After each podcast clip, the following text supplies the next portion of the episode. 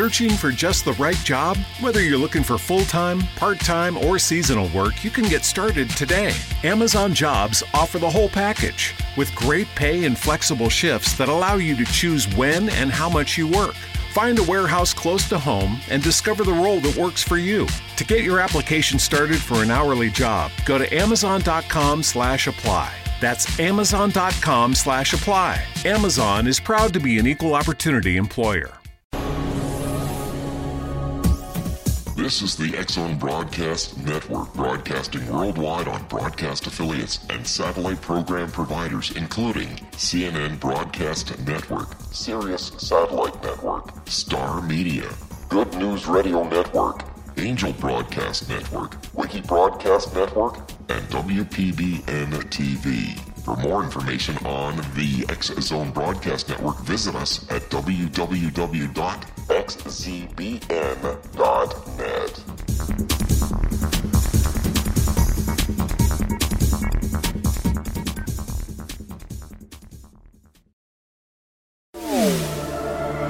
The X-Zone Radio Show with Rob McConnell is largely an opinion talk show.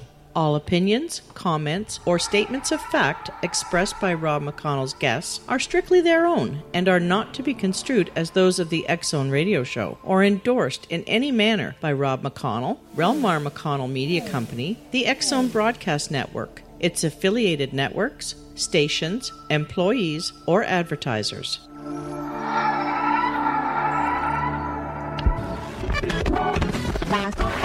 All Hit Radio.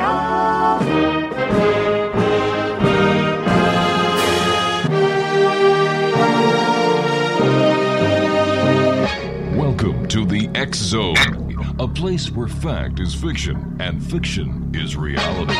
Now, here's your host, Rob McConnell.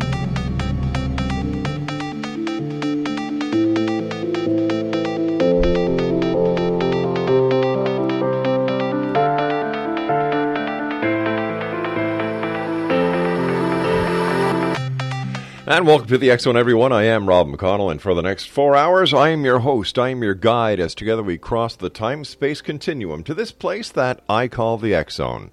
It's a place where people dare to believe and dare to be heard. It's a place where fact is fiction and fiction is reality.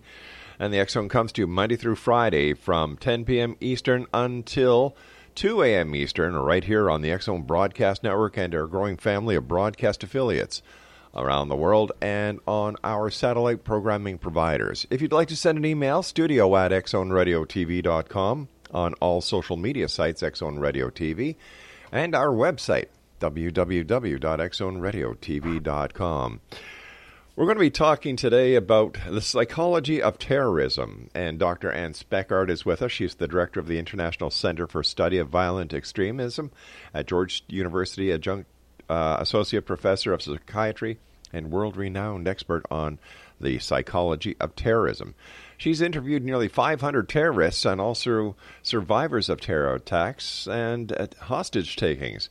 She is currently interviewing ISIS defectors and developing a counterterrorism program to fight ISIS in the social media space. She has the insight to break down the inner workings of a terror operation and the psychology behind it. First of all, Dr. Speckhard, always great talking to you. Thank you very much for joining us today. And in your opinion, why is terrorism still happening around the world? Well, Rob, terrorism is about politics, and it's about people that give up on the political process and decide that attacking innocent civilians is the way to go. They think that using violence will change the political process, and they'll get what they want. But haven't they seen by now it really doesn't work?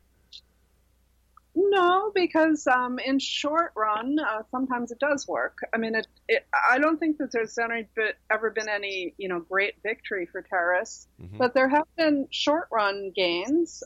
They can disrupt the political process. In Madrid, when they bombed the train station there, I think they bombed two trains. The election results were totally changed, and those kind of things can happen all the time. And they can force concessions from the government that they're trying to deal with. They can force people out of office. How is terrorism born? from the political process failing, and from people having access to the ability to create violent solutions, and then developing an ideology that promotes using terrorism as a solution. And always these ideologies are wrong, but they argue that for this cause, we can use violence. Maybe we're defending our faith, we're defending innocent unborn babies, we're defending our land, our women are being raped. So this time, and for this cause, we can suddenly attack innocent civilians. In your opinion, Doctor, the Black Lives Matter movement, are they a terrorist group? Not as far as I can see. I don't see an ideology coming out of them that says to use violence. I mean, to tell you the truth, that's not a movement that I'm really on top of. Okay. But no, I think it's angry people that are angry about police violence. Well, what's the difference then between people who are angry against police violence and terrorism then? Well, again, you're asking me about something I haven't studied, but as far as I see it, the Black Lives Matter movement brings people out to the street, tries to engage in nonviolent ways, and is really, really angry about a lot of black people being stopped and frisked and killed by various police departments around the country. And if they start saying things like that we should kill the police, then that's a different story. Then we're talking about a movement that's endorsing violent solutions to a political problem. And there is a real political problem, sadly. So a non-terroristic movement, as we're portraying Black Lives Matter to be right now, can in fact morph into a terrorism group if their methods and means of operation escalate. That's actually something that I've been concerned about, because we've seen ISIS try to infiltrate. When Freddie Gray was killed in Baltimore, ISIS was tweeting, "Black men of Baltimore, we're with you." And ISIS makes a real point of saying, we don't care about skin color, we don't care about ethnicity, we speak multiple languages. The important thing is we're united by God. Right. Now, Doctor, we've got to take our break here. Please stand by. X-Zone Nation, Dr. Anne Speckhard is our special guest this hour.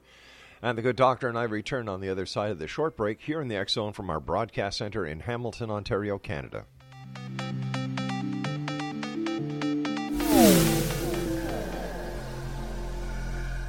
This is Kevin Randle.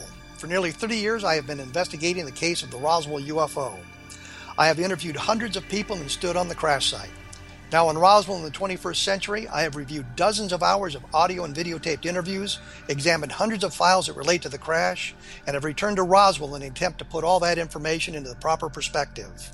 For the first time in Roswell in the 21st century, I have made a dispassionate reevaluation of all that material and provide a new look at what happened. This is a book that clears away all the clutter that has hidden the truth for so long, strips away the various lies that surround the case, exposes the Air Force attempts at cover-up, and found a core of solid information that tells us all where the case stands today. Roswell in the 21st Century will be available in just a few weeks. For more information, please visit my website at www.kevinrandall.blogspot.com.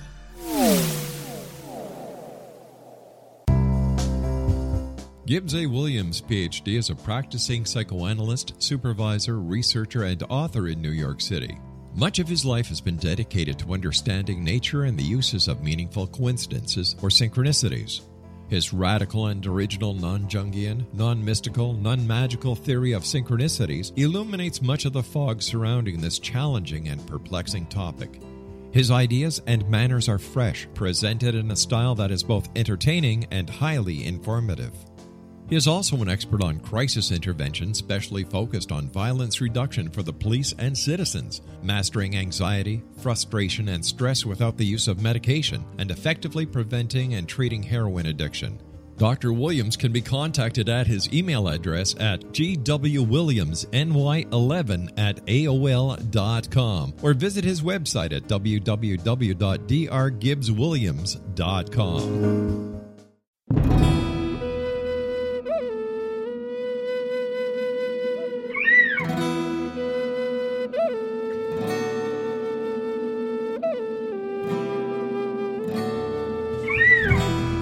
Shamanism is recognized as a method to access the quantum level.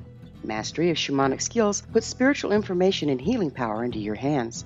Path Home Shamanic Art School, a bonded Colorado-certified occupational school, has met rigorous state standards ensuring its director and instructors have the qualifications to teach the shamanic arts. Path Home offers a certification program in blocks of study.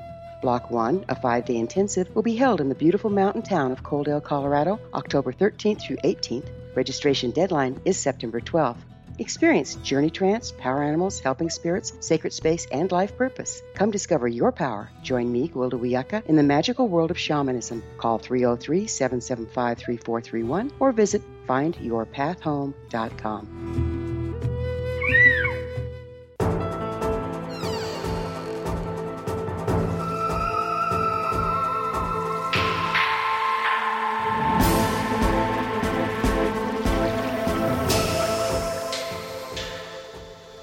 Welcome back, everyone. Dr. Anne Speckhard is our special guest this hour. We're talking about terrorism. And first of all, Doctor, thanks very much so much for reaching out to us all the way from Greece. And when it comes to terrorism worldwide, based on the psychology and the people that you've interviewed, are the tactics the nations are using to try and fight ISIS, in your opinion, the best methods to be used?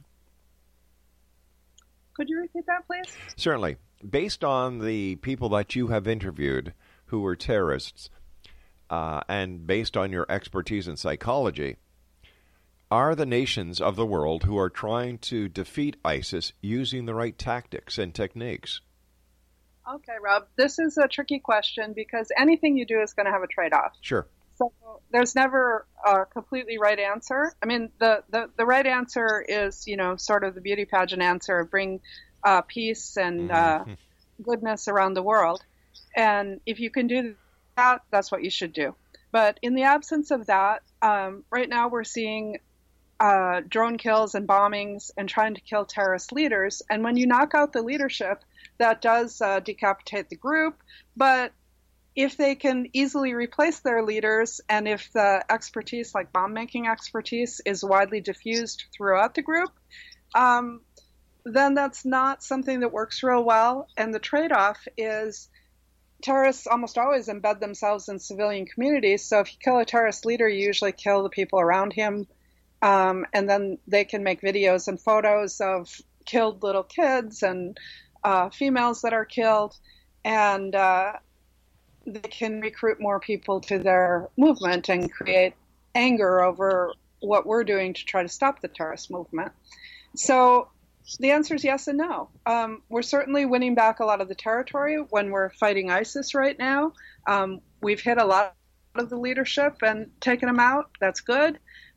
It'll remain to be seen whether they can still operate in a smaller territory, if leaders will rise up to take the places of those we've killed, and if they'll have the same level of expertise. I'm a little worried that they will. And also, when we talked to ISIS defectors, they told us, if we lose our territory, it's not a problem. We shave our beards and we blend into normal society. And if you watch what's going on in Turkey right now, all they have to do is get back over into Turkey, and they can blend in Turkey. And ISIS is really tolerated in Turkey right now. What about the terroristic possibilities here in the homeland, in Canada and the United States? Let's talk about the United States because that's where the bulk of our listeners are. Should the doors to such massive numbers of immigrants be opened, especially since the vetting process cannot be accomplished in the same way and manners as it can be from other nations who actually have databases and who have the information that the vetting officers can actually verify? Well, Rob, there again, you're dealing with trade-offs. And we have to decide, we are a signatory to the UN. Mm-hmm. We do believe in taking refugees in. And if we want to change our stance on that, we can. There are issues with refugees, particularly if you take them from a war-torn area where groups like al-Qaeda and ISIS have been good at recruiting, because you may end up getting someone that's been recruited to the group. That's usually not the case. There have been a couple of cases now in Europe where ISIS cadres have represented themselves as Syrian refugees. They even had fake passports. Mm-hmm. My view is, if you're trying to get into the U.S., why would you go to all that work? Why would you risk getting caught as you go through the refugee vetting process? If I was ISIS, if I was in the leadership, I would just use somebody that hasn't, we call them clean skins, that they haven't been noticed by law enforcement, but you've got them solidly on board, and that has a European passport. And I would put, 10 of them on planes with instructions, go to this city, buy guns, and do a Nairobi-style attack. And it's very simple. So, using the visa waiver system would be much more useful and likely to end with a result that a terrorist group wants than waiting for 2 years and going through the vetting process and on and on. And we have to say we've had tons of refugees come that have made great contributions to our society. And just looking at these Syrians running away from ISIS and running away from Assad, pregnant women are getting on boats. They don't know how to swim. They're going across on overloaded boats in high seas, even in winter. There was a woman that landed in Lesbos, Greece, that gave birth the minute she landed on the beach. And that's someone I want to open my arms to. I'm not afraid of her. I feel fear with her for what she's running from. But it would seem that the vast majority of Americans are against the Syrian refugees. And it's one of the hottest topics in the presidential candidates that we see on television and the media. It's nice to be part of the United Nations, but the United Nations doesn't take any of the consequences for the economic disruption that these immigrants are causing on all the nations that are taking them. Do you think the United Nations is just going a little bit way too far? No, the United Nations is all of our countries together, and we made our policies as countries together of what's the right and just way to handle refugees. And if we want to change those policies, we certainly can. But the question is, how much do you let fear rule you? And right now we have Donald Trump doing a lot of fear-mongering. But he's just expressing the voice of the people. That's what the American public are saying. We don't want refugees. We want our borders closed. The refugees are ruining our country. If that's the voice of the people, then he's doing the right thing. The voice of the people gets shaped by what their politicians tell them, what their news tells them. And if their news is constantly telling them to be afraid, then they'll say, close our borders. Well, but we've seen if they look at it realistically, they'll see that refugees are the backbone of this nation. This is, we're an immigrant country, and every wave of immigrants we've ever had into this country has had dissenters that said those people will ruin our country. But I'm Irish, and used to be Irish not welcome. Yeah, well, you see, except there's one big problem that I see. We don't have the immigrants from Ireland, Scotland, Italy, and the rest of the countries that enriched both Canada and the United States by coming over, trying to force Sharia law on us and making us comply to their way of life, making us take them and what they believe in and forcing us out. I believe we're too politically correct. And when I see people like Donald Trump standing up to the status quo, you've got to say, well, geez, all these people are behind him.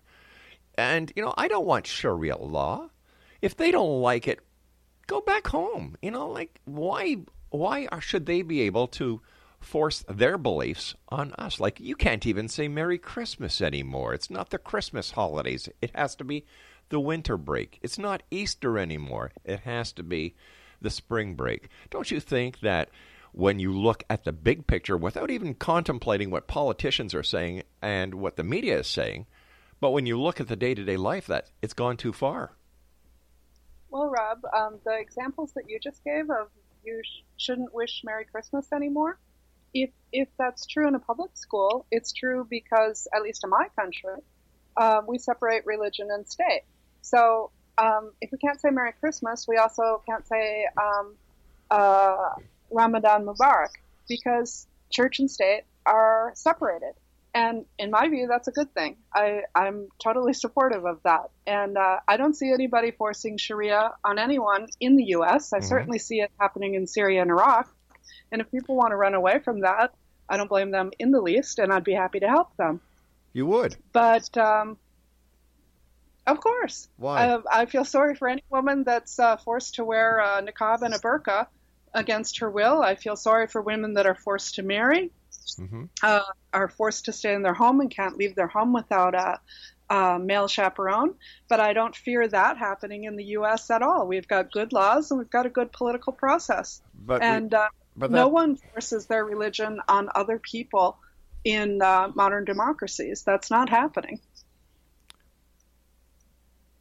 I disagree with you there, Doctor. I wholeheartedly disagree with you. Well, if you can give me good examples of where that's happening and laws that support that, but look what happened in Washington, D.C., and I don't see any laws that support forcing other people to take on your religion and dress like them. Well, look what's happening throughout Europe.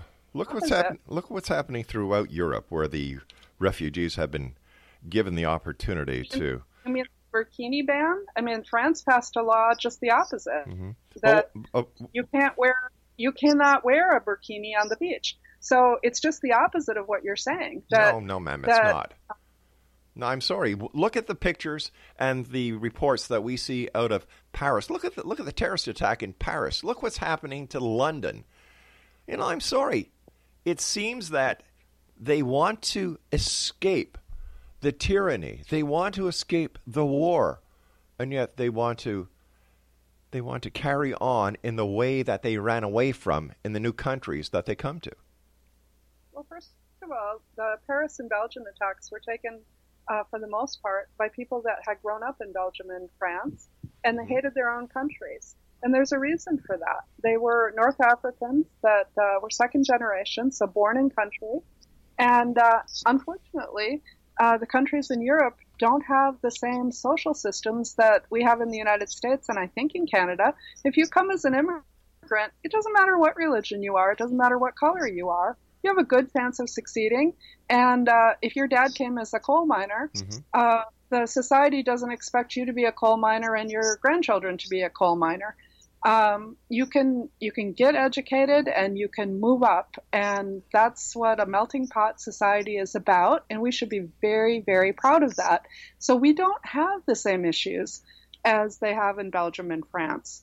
And I can tell you I made hundreds of interviews in Belgium with people that were born in country but were from North Africa by descent. So they were Muslim, North African, Belgians.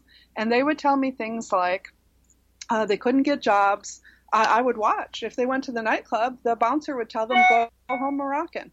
That is not going to happen in the U.S. I mean, I know we have some race issues. We acknowledge that at the top of this program. Sure. But we do not have issues with Muslims. We don't? Where we would tell somebody, based on your religion, you can't get in this nightclub. Or based on your ethnic heritage, you can't get in this nightclub. You know, go home Moroccan. That doesn't happen. We have really good laws with really good teeth in them about rental and buying homes. People that live in Molenbeek, Brussels, tell me they can't move out of Molenbeek even if they want to because nobody will rent to them. I had a PhD Algerian, a very nice woman, very cultured, helping me in Paris when I went into the banlieues to make interviews. And she told me, Anne, I can't rent an apartment. Everywhere I show up, they're like, oh, you're Algerian? Forget it. I mean, they would say it right to her face. And the Europeans have laws against discrimination, but they don't have good remedies. So anybody that goes through a very bureaucratic process to fight that they've been discriminated against will win basically nothing. All right, stand by, Doctor. We've got to take a break. We'll be right back. Exxon Nation. Dr. Anne Speckhard is our special guest. And here's a couple of websites, www.annespeckhard.com. and www.icsve.org. I'm Rob McConnell. This is The X Zone. Don't go away.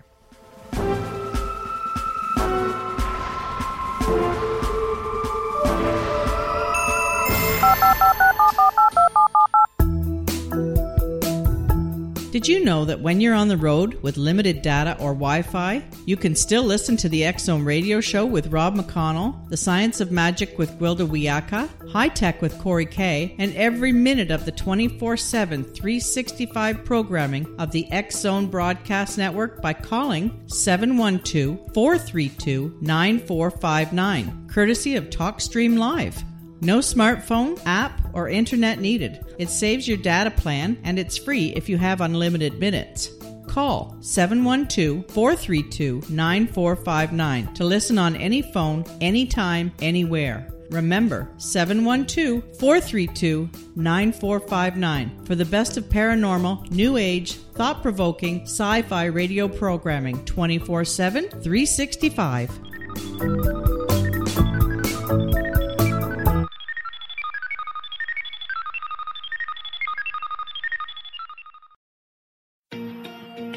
Wouldn't you love to know the secret to everything? Well then, meet Dr. Kimberly McGeorge and her cutting-edge breakthrough knowledge that combines science with possibility. Dr. Kimberly brings real-life answers and healing to those open to alternative solutions. She teaches solution-based programs and classes that will change all areas of your life forever. Specializing in conscious creation, intuitive readings, and energy medicine, you can rapidly shift health, relationships, business, and money and abundance challenges quickly. Receive her best-selling book, Secret to Everything, at no cost by going to secrettoeverything.com/X-Zone. That's right, transformation can start now. Just go to secrettoeverything.com/X-Zone and receive Dr. Kimberly's book for free.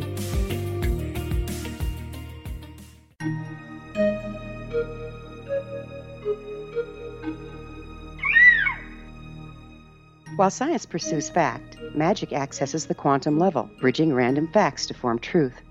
As long as science and magic remain separate and polarized, the truth cannot be known. I'm Gwilda Wiyaka. Join me on the Science of Magic radio program, dedicated to unification and evolution of consciousness. During each episode, I'll be speaking with experienced and respected scientists and mystics. From astrologers to astronomers, from medical doctors to shaman, the scientific method to dowsing and intuition, we'll weave together information from seemingly divergent practices to promote unity and enlightenment. Join me, Gwilda Wiyaka, and the Science of Magic right here on the Mutual Broadcast Network. For more information, visit www.thescienceofmagic.net.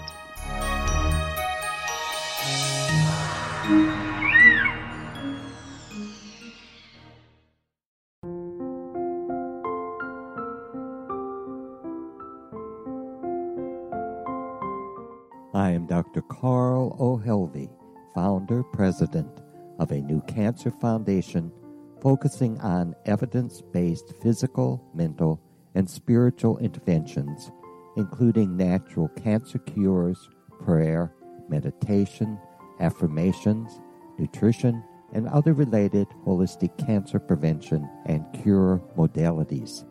These are used in cancer education, research, and financing care. I ask for your help to continue this important work by donating at www.holisticcancerfoundation.com.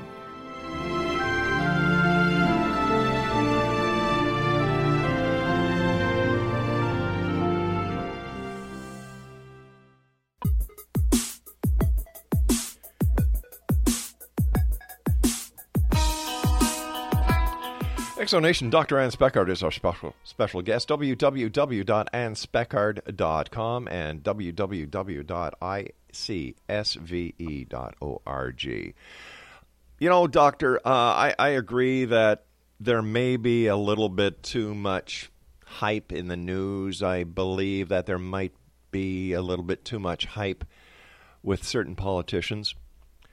But when we look back and we remember the Boston Marathon bombing, we remember San Bernardino, we remember 9/11, we remember the first attack on the World Trade Center, we look at all the terroristic acts that are going on in other parts of the world, when we realize that the fight against Islam is nothing new.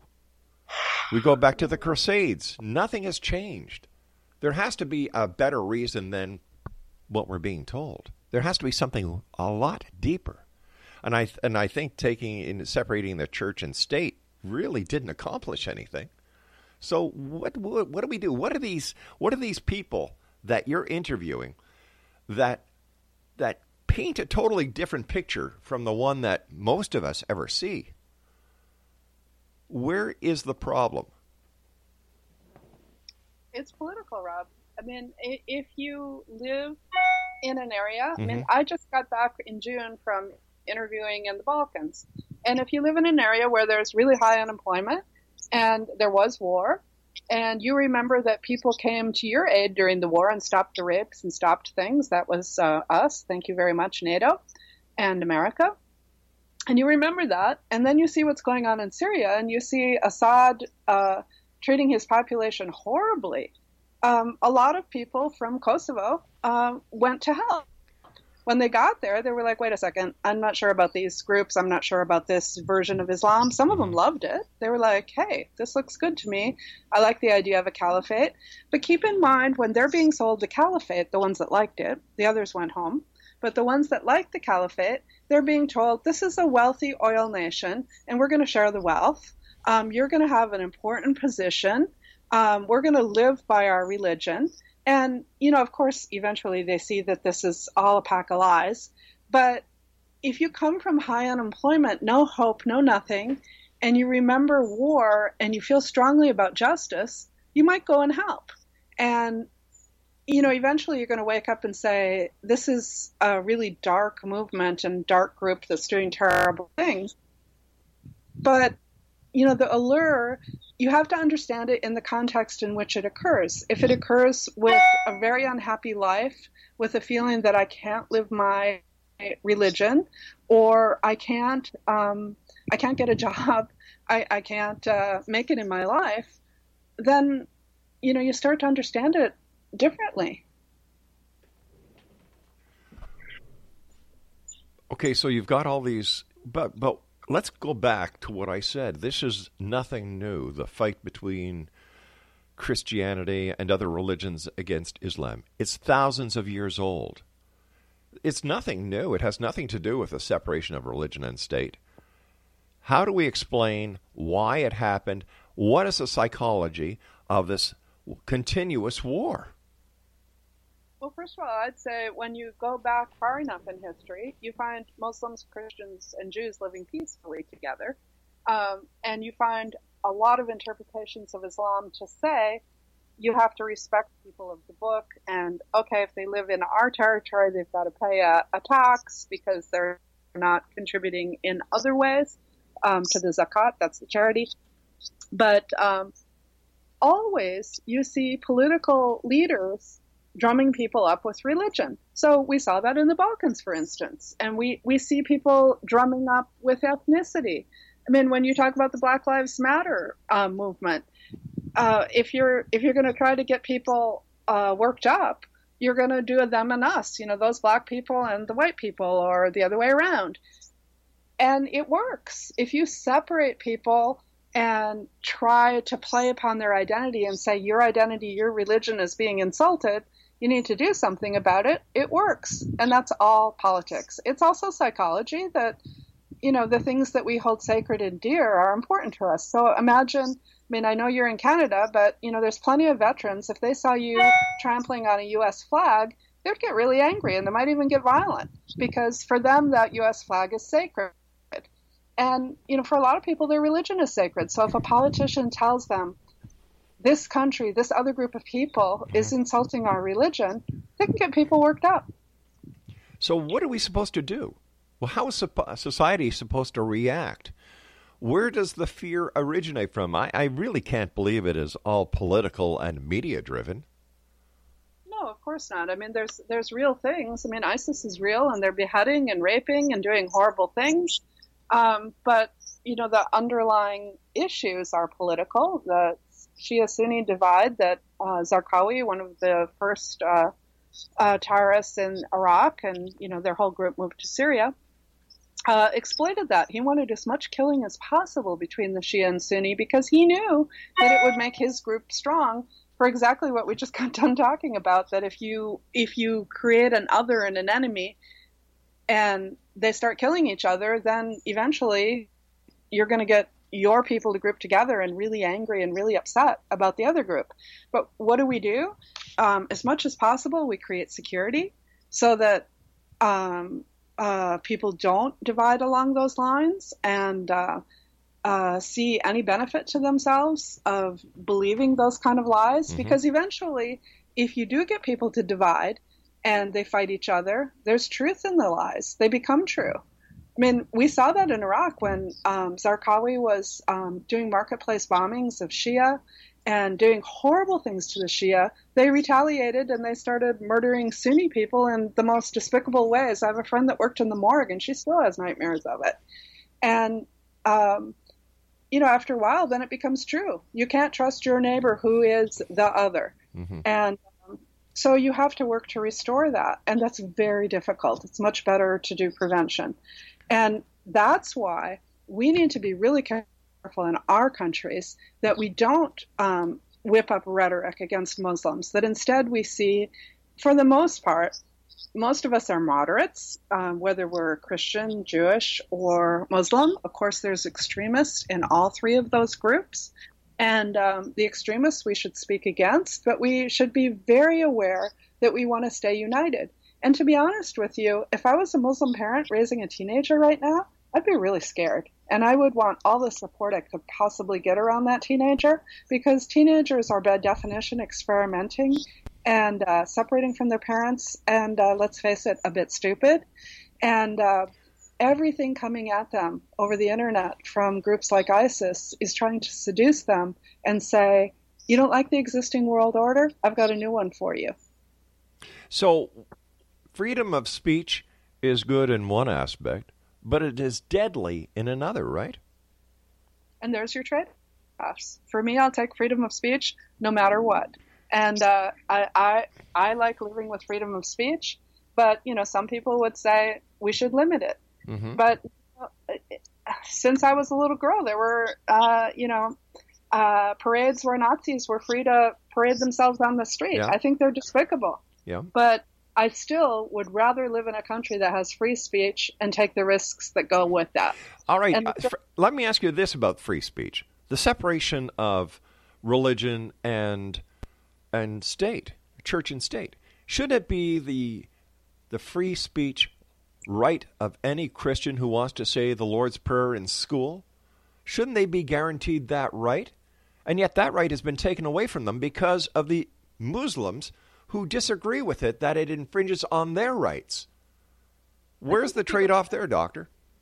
I think if you go back to those cases, they were mostly brought by atheists and possibly some of them by Jewish people, but I think that argument was started way before we had too much Muslim immigration, and I don't think that it was Muslims that were bringing those cases. But yeah. And yet when you look into the recent case in the state of Maryland, it was the Muslims who brought the case to the school board that they were saying Christmas and Easter. Well, we have those cases all the time, and then it's, going to the extreme that you're limited and you can't speak about religion in public places. Mm-hmm. And again, it's trade-offs. Would you rather have the two things separated and not have anybody else impose their religion? I remember when my husband was serving in Iraq, mm-hmm. he said soldiers very often were led in Christian prayers. And I thought if I was a Jew or a Muslim, I would resent that my leader was praying a Christian prayer over us before we went into battle. So are you saying that any reference to God should be taken away? For example, in God we trust? Should that be changed because it might offend the Muslims? That wouldn't be the reason for changing it. The reason for changing it would be to separate church and state, which is in our Constitution. I'm not a constitutional lawyer, so I don't know how far you should go. And I would prefer that it just stayed rather moderate for my own preferences. So I'm a psychologist, not a lawyer, so that you really should pose those questions to lawyers. So we don't shake the boat, right? I'm sorry, what? We don't shake the boat. We don't stir the pot. Oh, no, I would definitely stir the pot. I have no problems with stirring the pot, but I don't believe that it's to please Muslims that we now are not allowed to have Christmas trees, Christmas pageants, to say prayers before school starts. Those cases in the U.S. are really old. Yeah, they go back to the 1960s and 70s, mm-hmm. and I believe they were brought by groups like the ACLU, and they were brought in behalf of parents that were either atheists or non-Christian but not Muslims, who resented that taxpayer dollars were being used to pray prayers that they didn't agree with. And they have a point. I mm-hmm. mean, I would prefer that we just kind of all get along. And I think those people do take it a bit far, but, you know, obviously they're within their rights within the Constitution, or else they wouldn't win their legal cases. Isn't it funny? You know, why I had an expert on the show a couple of weeks ago, and he said, "It's what is happening in the United States and other countries in the world is you're taking a male beta fish and throwing it in with a bunch of females. There are certain fish that don't mix. There are certain people that don't mix." Oh, my God. You could say that. You know, do you remember when we had John F. Kennedy running for president? Everybody was so afraid that he was a Catholic and mm-hmm. he was going to be following the Pope. We've heard the same thing about Jews, mm-hmm. and to me, it's just disgusting. But we've never had Catholics blow us up. We've never had Catholics. Sure we have. We've had abortion clinic bombings. Oh, hold on here. You're mixing apples and bananas. I'm talking about terrorist attacks. We haven't had Catholics who have committed terrorist attacks in the homeland. We haven't had. Yes, we have abortion clinic. That's not a terrorist attack. Well, it certainly is by U.S. government definitions. And yet we can't classify the Black Lives Matter movement as a terrorist group. You may be able to do that. I don't know enough about them to do them. And State Department will certainly classify them as a terrorist group if they are, in fact, a terrorist group. But abortion clinic terrorists, there's no question about it that they're terrorists. They blow things up. They assassinate abortion doctors. Mm-hmm. And they have mandatory sentencing for abortion clinic terrorism by the law, and it's been all carried out by Christian groups. So we have Christians that are terrorists, and if you want to say, we've got to take a break here. We'll be back in a few seconds. X-Zone Nation, Dr. Anne Speckhard is our special guest. AnneSpeckhard.com and www.icsv.org. We'll be back after this break. Don't go away.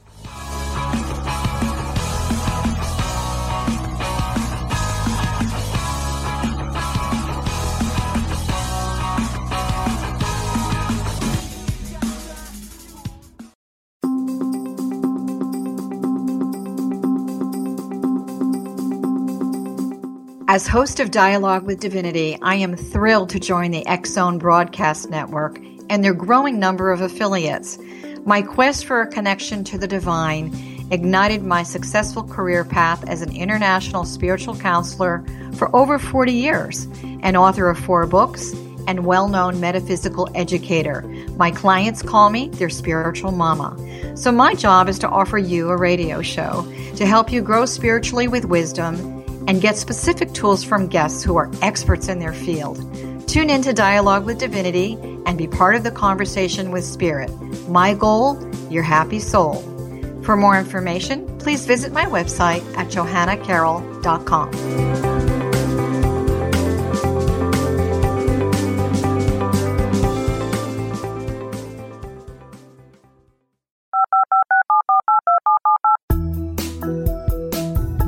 Did you know that when you're on the road with limited data or Wi-Fi, you can still listen to the X-Zone Radio Show with Rob McConnell, The Science of Magic with Gwilda Wiyaka, High Tech with Corey Kay, and every minute of the 24/7, 365 programming of the X-Zone Broadcast Network by calling 712-432-9459, courtesy of TalkStreamLive.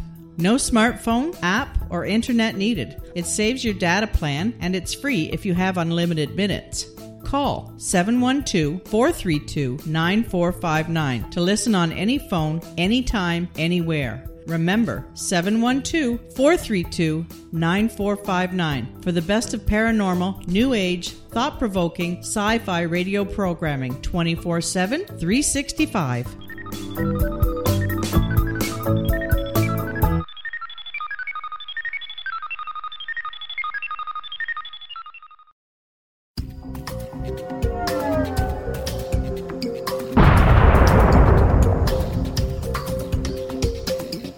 Coming soon to the X-Zone Broadcast Network is A Different Perspective with me, Kevin Randle, as your host. We'll be taking a close look at what is happening in the world of UFOs today with side trips into the paranormal. Guests will range from those who are household names to those who have a different perspective on a variety of topics. No topic will be taboo, but there will be tough questions asked as we all search for the truth about UFOs, the paranormal, and those things that excite us. Sometimes we'll agree with a guest and sometimes we won't, but we'll try to keep the program topical. For those of you who like to read, be sure to visit www.kevinrandle.blogspot.com and remember to listen to the other fine programs on the X-Zone Broadcast Network at www.xzbn.net.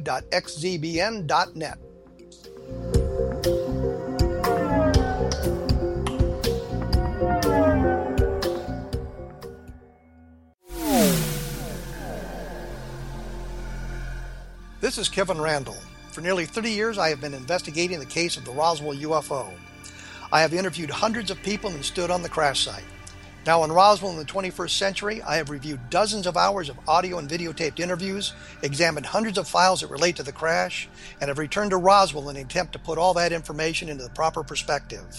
For the first time in Roswell in the 21st century, I have made a dispassionate reevaluation of all that material and provide a new look at what happened. This is a book that clears away all the clutter that has hidden the truth for so long, strips away the various lies that surround the case, exposes the Air Force attempts at cover-up, and found a core of solid information that tells us all where the case stands today. Roswell in the 21st Century will be available in just a few weeks. For more information, please visit my website at www.kevinrandle.blogspot.com.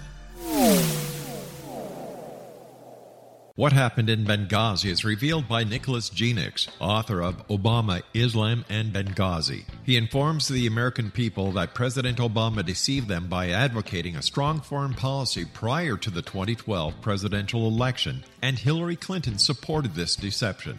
As the title infers, there is a connection between Obama, Islam, and Benghazi.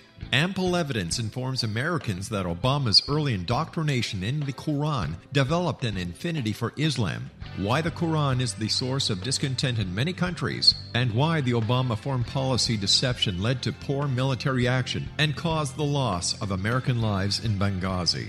Genix provides 36 questions for the Select Committee on Benghazi to validate if Americans are justified to mistrust President Obama and Hillary Clinton.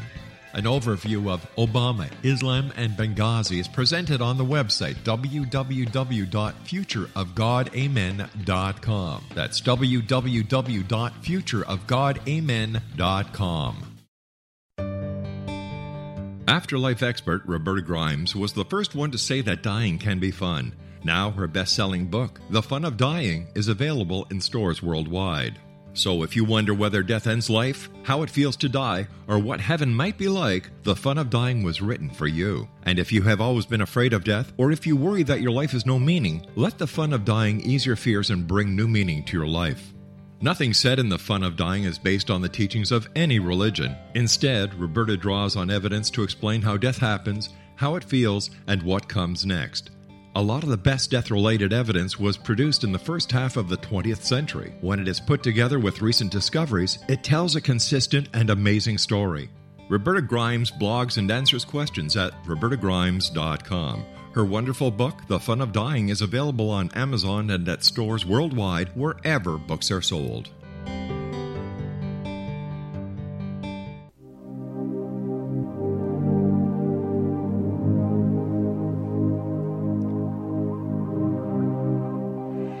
Explanation, Dr. Anne Speckhard is our special guest. www.annespeckhard.com and www.icsve.org.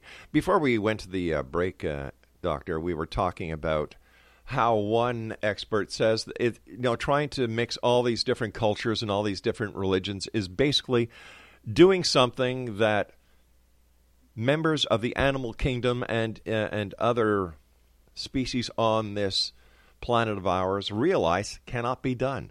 How can we then successfully believe that if we are part of the animal kingdom, that we can do what Mother Nature has been unable to do since the beginning of time? You sound like you're right out of the Hitler Youth or the Nazi movement. No, ma'am, I'm just tired of Canadians and Americans not being able to get the proper care that they need because their government is too focused on bringing in immigrants because the government is going after the immigrant vote. That's what I'm straight out of. Okay, but you're talking about the animal kingdom and mixing species? I mean, who's the non-humans here? Immigrants? Muslims? Go on. I'm listening. Well, the same things were said about the Jews during the Holocaust, that they were vermin. And that's a terrible thing to say about any class of human being. If you want to talk about terrorists and say we don't want to let terrorists into our country and we should be extremely careful, you can go as far as you wish to say these are the limits of how I would be careful. I would not allow one single immigrant into this country because I fear terrorists. I happen to disagree with you. I know plenty of immigrants that are Muslims that are doing great work. My partner's one of them, Ahmet Yala. He's from Turkey. He's Muslim, and he's fighting ISIS daily. And yet ISIS is winning. We're losing. Well, is that because he's a vermin? No, I mean that's because it seems that the forces who are trying to defeat ISIS just are missing something. What are they missing? You know, it's nice to talk about the psychology of the immigrants, and I'll agree with you. There is good and bad in every group. So let's take a look where I believe the microscope should go, and that's on the military. That's on the government. That's on organizations like NATO.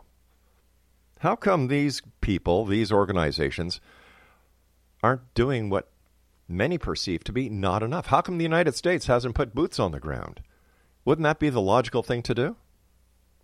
It might be, but boots on the ground, the last time we did it in Iraq, cost billions of dollars, didn't have a good result, and there's a lot of exhaustion in the U.S. for spending more money because people want their own roads, their own schools, their own hospitals, their own shopping malls to be built up, and they want taxpayer dollars spent in their own country.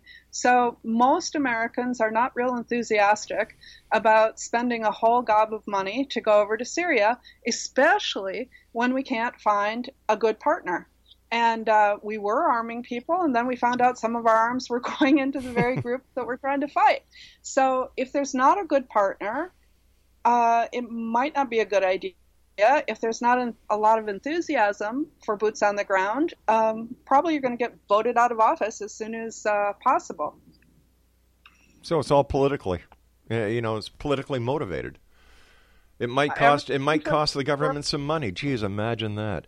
And yet, there's not enough money for the homeless. There's not enough money for the hungry. There's not enough money for the unemployed. There's not enough money for the veterans who go over there and give so much, and when they come back home, get so little. And yet, refugees, they get the golden treatment. I don't understand that. Now you're mixing two things, because you asked me why we don't put boots on the ground, and the veterans are a very good reason that we don't, because we now are overwhelmed with veterans. Our VA cannot keep up. We're having suicide, and we do need to take care of our veterans, and there should be money for them. So if we turn around and spend the money to go back into Syria and also don't get a good result, that would be a horrible pity, especially for our veterans, especially for our soldiers. And immigrants, as far as I know, get basic welfare. I don't think they get any golden treatment.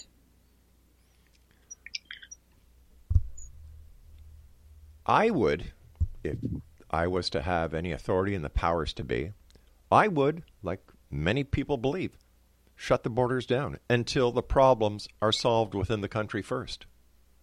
Well, then if you could come and vote, you should vote for Donald Trump. I would not do that. I fully support Donald Trump. There's no big secret there. I fully support him. And I send enough letters to our members of parliament to let them know that I am not happy. I am not happy with you know, taking care of outsiders before taking care of Canadians.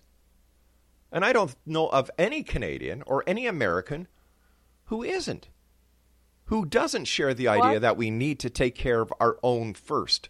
You clean up your own house before you clean up another's house. If you're talking about houses, I would agree with you. But if you're talking about people that are running away from horrible dictators, from groups that behead and rape, I would open my arms to the people that are running and help them, because I believe in doing humanitarian good and that it comes back to bless you in the end. If you don't believe that, then you seem a bit selfish to me, and I'm sorry to hear it. I'm not selfish, ma'am. I'm a realist. I don't live in the world of kumbaya, let's hold hands and sing and toast marshmallows. Okay. Well, it's a real world out there. You wouldn't let me into my country either, because I'm Irish. And, you know, back when my great-grandmother came, you would have said dirty Irish. No, ma'am, I wouldn't. No, ma'am, I wouldn't. No, ma'am, I wouldn't, because the Irish believe in God. The Irish don't try to blow me up.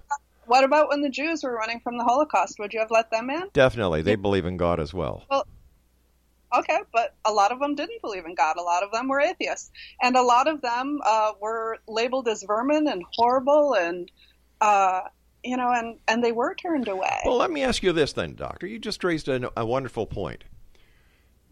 When the world saw what Hitler was doing with the Holocaust, the world banded together and fought the Germans. How come the world isn't banding together this time with the same atrocities going on in Syria? What's the big difference here?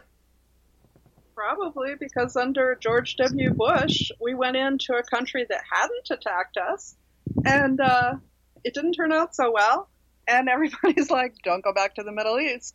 Why isn't it possible to reallocate the Syrians to a part of Africa where they can be safe, taken care of, until the problems in Syria are resolved, and then relocate them back to Syria? That's one solution. And, you know, if you think it's a good one, then you should propose it. I have. I think, you know, many politicians would find reasons that that wouldn't work. I've never really considered it seriously, so I don't have much of an answer other than that that's a possible solution. So taking a lot of the fear factor that many non-Muslims have about Muslims, how do you address that? What would you say to the people listening tonight around the world who may just have that thought? I would say look at the terrorists.